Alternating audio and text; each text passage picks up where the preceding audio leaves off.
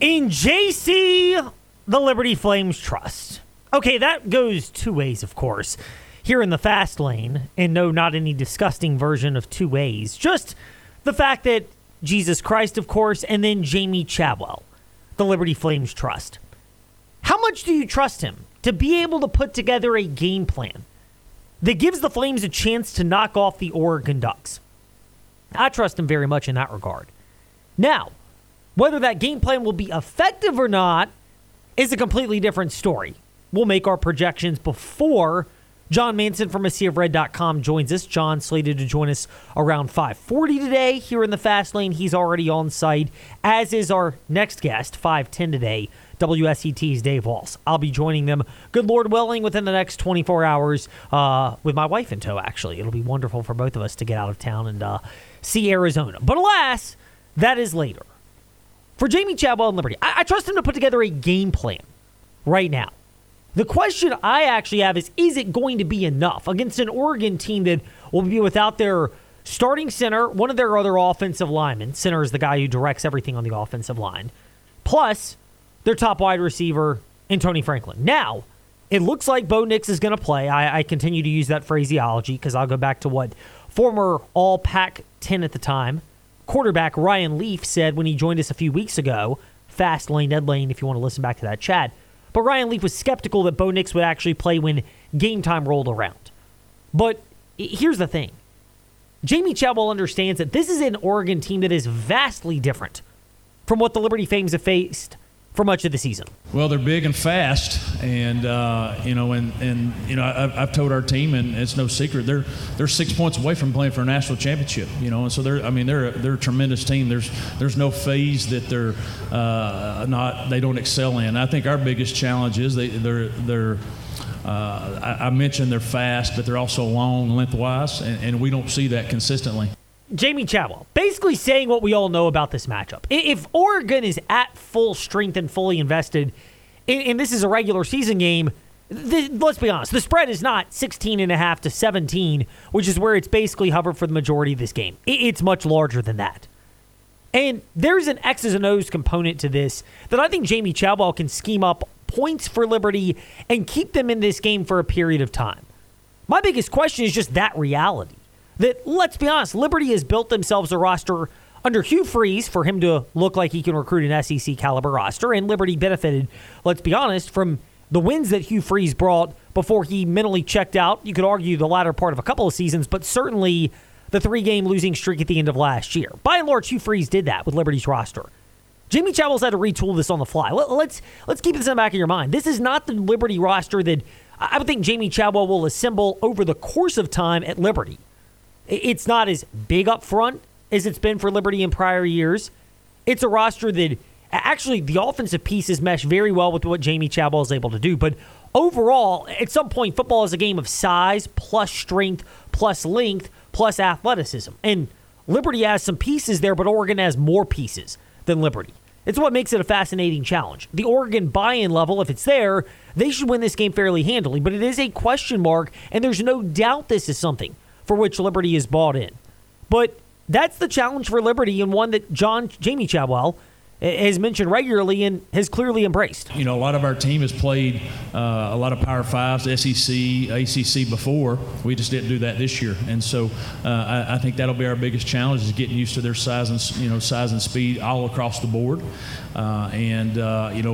Bo Nix is phenomenal on a quarterback, obviously, top three in the Heisman. And then you look at defensively, they've got NFL players all around. So big challenge for the Flames. It is a challenge for the Flames, as Jamie Chadwell mentioned when he met with the media yesterday down in Arizona.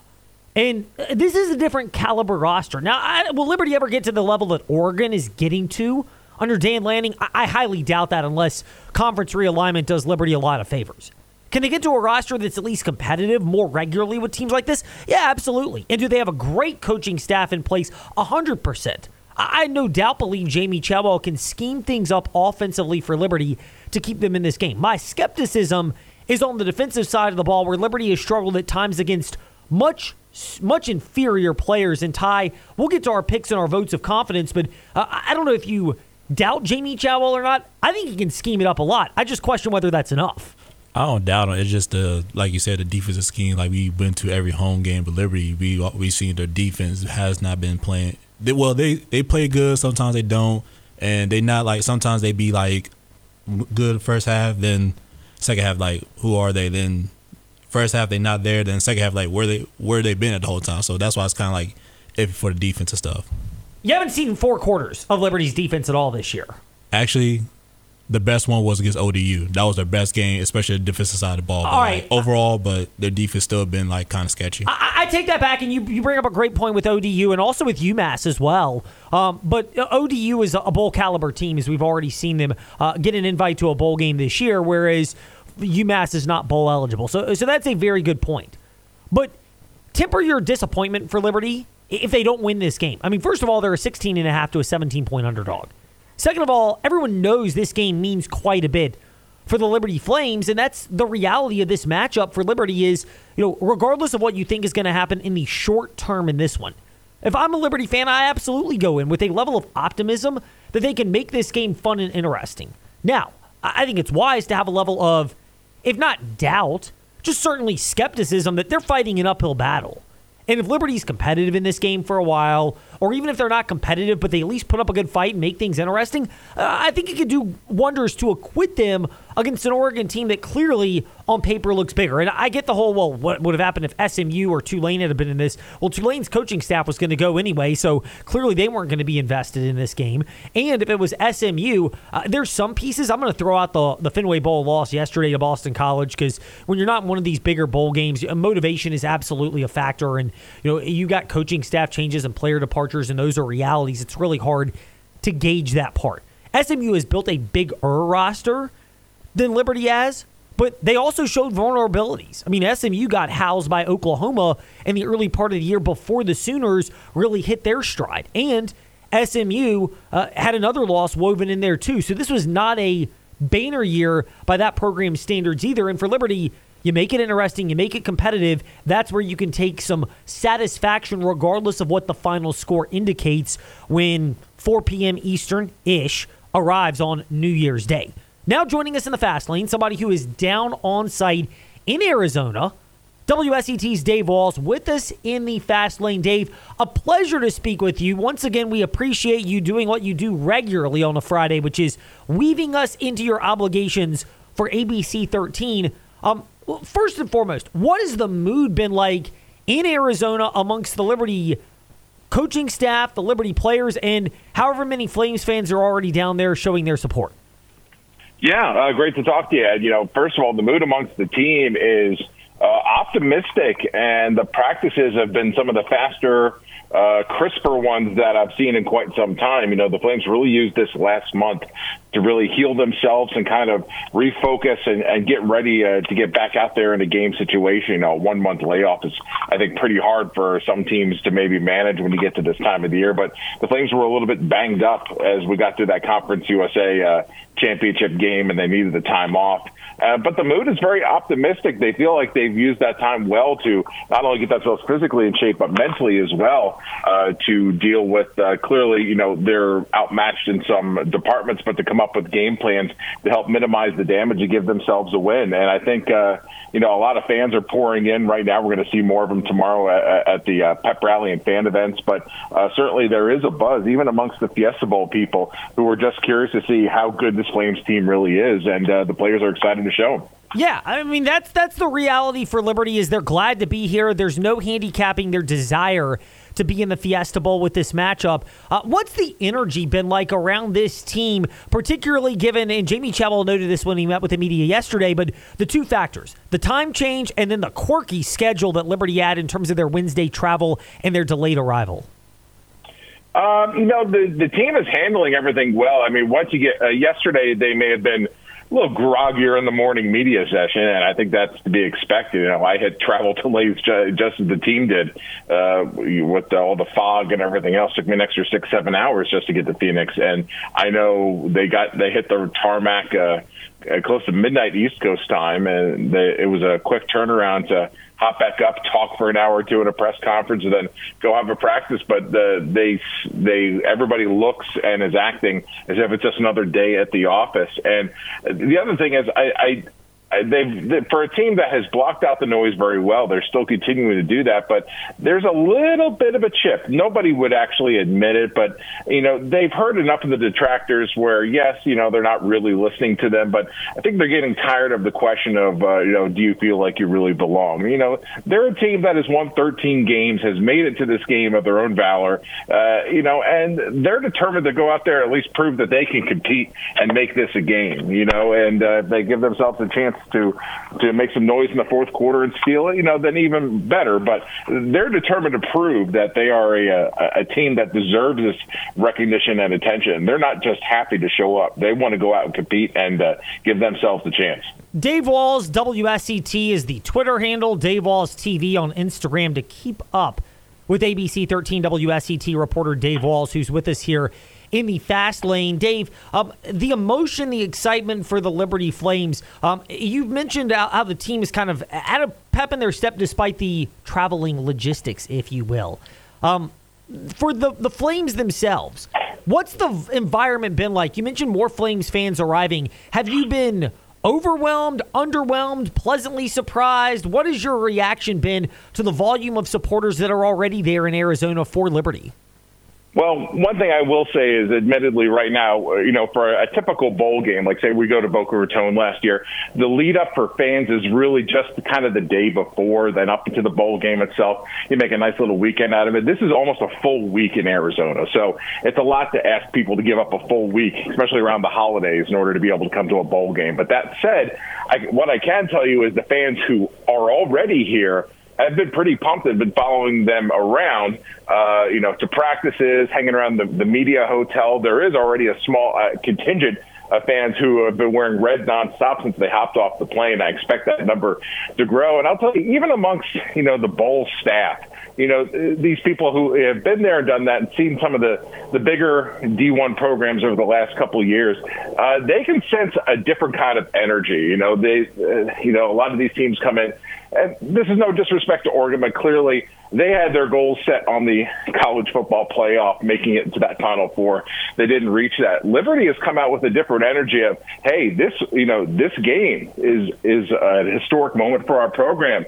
We want to be here. We want to compete. And everybody's kind of sensing that the Flames' hunger is just there, you know, and whether or not Oregon's is, you know, left to the eye of the beholder. But they can sense that Liberty is not just here, you know, to walk on, wave, and say, wow, what a nice big stage you have. They want to go out there and prove that the boys from Virginia can play a little football. Indeed, there's the extreme vibe and energy for the Liberty Flames in this one. And whereas there are legitimate questions about that with Oregon, what sense have you gotten for Oregon in terms of the motivation, the fan fervor and reaction to be in this matchup? You mentioned this is an Oregon team that, you know, wanted to be in the college football playoff. That was clearly a goal of theirs, and they fall short. And I get it from their perspective. I don't think this is meant as an insult, but you have a chance to compete for a national title, and now you're playing Liberty in the Fiesta Bowl. Yeah, I think that's the right idea. You know, they've Oregon has more to lose by this game if they have a poor performance, and Liberty, let me take that back. Oregon, you know, if they win, you know, okay, they were supposed to win, but if they lose, it's a monumental loss for them to lose to Liberty in the eyes of their fan base. I think that's a better way of phrasing it. So to them, it's more of like a business trip kind of feel, like, okay, we know what we have to do, now let's go out and do it. And yeah, they're still excited to be in a New Year's Day bowl game, but again, the early indications that I've gotten in my examinations of their press conferences and a little bit of their practice that I've seen is, yeah, I mean, they've got all the talent and the weapons in the world, but again, it's how much do you want it? You know, and maybe that turns up when you hit the field. You know, some players are like that. But, you know, right now the hunger and the desire is more on the LU side. Yeah, I think that's a reasonable explanation, just because of the vibe that you've sensed from Liberty down in Arizona, and even that you probably sensed and we have from the fans back in the LBG before they might get to Arizona, or those that are sticking around, as Dave Walls is discussing that with us now here in the Fast Lane from ABC 13 WSET. Dave, there's also the reality of the matchup. Jamie Chadwell was admitted when he mentioned Oregon that they're bigger, faster, stronger, longer, and more athletic than this Liberty Flames roster right now. And he didn't say that as a put down to his player, but it's merely, or his players. but it's merely just to acknowledge what Oregon has as a team to which Liberty must contend. How much, though, can Jamie Chadwell and Liberty scheme around that, given that nobody has shown they can slow down this offense, not just this year, but even in prior years with Jamie Chadwell at Coastal? You know, it's obviously an uphill battle, right? You know, I even spoke to Skylar McGee, the defensive coordinator, today, and he said, look, you're not going to find one category on the board where we are better than they are. You know, that doesn't mean the gap is tremendous at every position, but it certainly means that Oregon is just a powerhouse team. And, you know, they do a lot of things exceptionally well. So when you can't, I think the best way to describe the conversations I've had with them today, when you can't beat a team, what do? You try to make them beat themselves, force them into turnovers, frustrate them, you know, get them to make uncharacteristic mistakes, and also don't let them beat you with the easy play. You know, Oregon, I think if you look back at a lot of their games this year, especially early in the year, they're a yards after catch machine, you know, taking 5-yard slants, 5-yard, 7-yard out passes, and turning them into 80-yard touchdowns. You know, you've got to play tight on them. You cannot give them the space because they've got that upper echelon speed to burn you if you allow them to get that space. So keeping it tight, frustrating them, and hopefully, you know, making them make a few mistakes, a couple turnovers, and, you know, then who knows what the complexion of this game is. But certainly you've got to force Oregon into uncomfortable situations. If Oregon's able to convert a lot of third downs or get third and shorts and really work that field, it's going to be a long day for Liberty. But certainly they've got their eyes on making it a frustrating game for Dan Lanning and company. Dave, we will wrap things up with this question, and we're grateful for your time with us today here in the Fast Lane from ABC 13 WSET and Dave Walls WSET on Twitter. How do you see this game unfolding? Well, that's the $64,000 question, isn't it? You know, again, the reality of the situation is, again, you know, Oregon outmatches Liberty in nearly every category. But the defenses prove that they can hang. And the one thing I'll say is, looking at the practice, the defense has returned a bunch of players who were, excuse me, something caught my throat there. The defense has returned a ton of players who were injured throughout that November and early December. Jerome Jolly, who you remember had 3 interceptions in the Bowling Green game, back in practice looking strong. You know, Caden Salter's healthy. The line is healthy. You know, and really the team is in the best shape they've been in since early in the season, which could make for a better defensive performance. I think how close this score is just really, you know, it really just comes down to how much they're able to get turnovers, how much they're able to force Oregon into long drives, punting situations. If they're able to start doing that and keep it a close game, then who knows? I kind of have it maybe around the number that's been in my head since the beginning is somewhere like a 49-21 Oregon. But I think LU keeps it close for a while and makes it respectable. And, you know, but then again, you know, give yourself a shot in the second half. If you're able to frustrate them, get in the second half. Caden Salter has proved he can work magic in tight situations. And, you know, he's also the healthiest and I dare I say the most confident I've seen him all year long so far in my conversations and looking at practice. So it's the great unknown. And I think that's what makes it exciting. That is certainly a great nugget to leave us marinating upon, Dave, and that is Caden Salter's confidence for the Liberty Flames. We appreciate your confident insight today in the Fast Lane. We'll keep it locked to ABC 13 WSET and, of course, Dave Walls TV, Instagram, and Dave Walls WSET on Twitter for all of your updates from Arizona. And good Lord willing, I'll see you in the next 24-ish hours if my wife and I can fly in safely. Ooh, I'm looking forward to that. I will keep the margaritas on ice for you, my friend. If I don't, Happy New Year. We'll talk to you soon. Dave Walls with us here in the Fast Lane. Oh, do not tempt my wife with that, especially with margaritas down in an area where that's an expertise. By the way, no, we're done with Dave for the day, Ty. And I'm going to ask you a question. Are you a margaritas guy at all? I don't drink. I don't either. So I used to. So full disclosure. And we'll get to, I know, we need to get to the Fast 5 at 5-ish votes of confidence in John Manson around 5:40 today, so we are still loaded up. But back in the day, when I drank, it was largely, well, I would drink lots of things in my younger days, perhaps. And then I fine-tune my taste. And they say God works in mysterious ways. It's like it slowly got smaller and smaller and smaller of what I would consume until it just got to nothing. Like, it's not like I came to this realization overnight. And there are family dynamics that were at work as well. And I've mentioned those before here in the Fast Lane. I've got a sibling that's, had substance abuse challenges in life. And that's, an unfortunate situation. But, mine was more just I lost the desire to it. And, look, I have my certain... vices, hence our votes of confidence coming up in about 5 minutes. But, and by the way, you can bet down in Arizona, and yes, I have my eye on a number of different options, and yes, I'm keeping my fingers crossed that we get there in time. My wife may see the jitters on my hands when we get ready to land, and I hope it doesn't embarrass her. But anyway, she might need the margaritas, by the way, from Dave Walls. So, but when I gave things up, the last thing that I gave up was tequila on the rocks. I was not a shots guy, but I like the taste of tequila. It was the one thing where I look back and I'm like, that's the one thing. Now, I don't miss, it's not the day after even for me, because I got to the point where I could realize how to not get a hangover. It was more, I didn't like the 3 days later where my body's still trying to like get back into shape. Because I outside of alcohol, I would still eat fairly healthily. But my body just got to the point where it's like, okay, you got to get rid of this if you're going to try to be your best self. And everybody's got their own journey. And again, I don't condemn it. Plenty of people like to drink, and we encourage you to do so responsibly if that's your choice. If you have troubles with it, obviously seek help. We certainly encourage that as well. And, everybody has their challenges, and it's worth seeking professional help if you need help with that.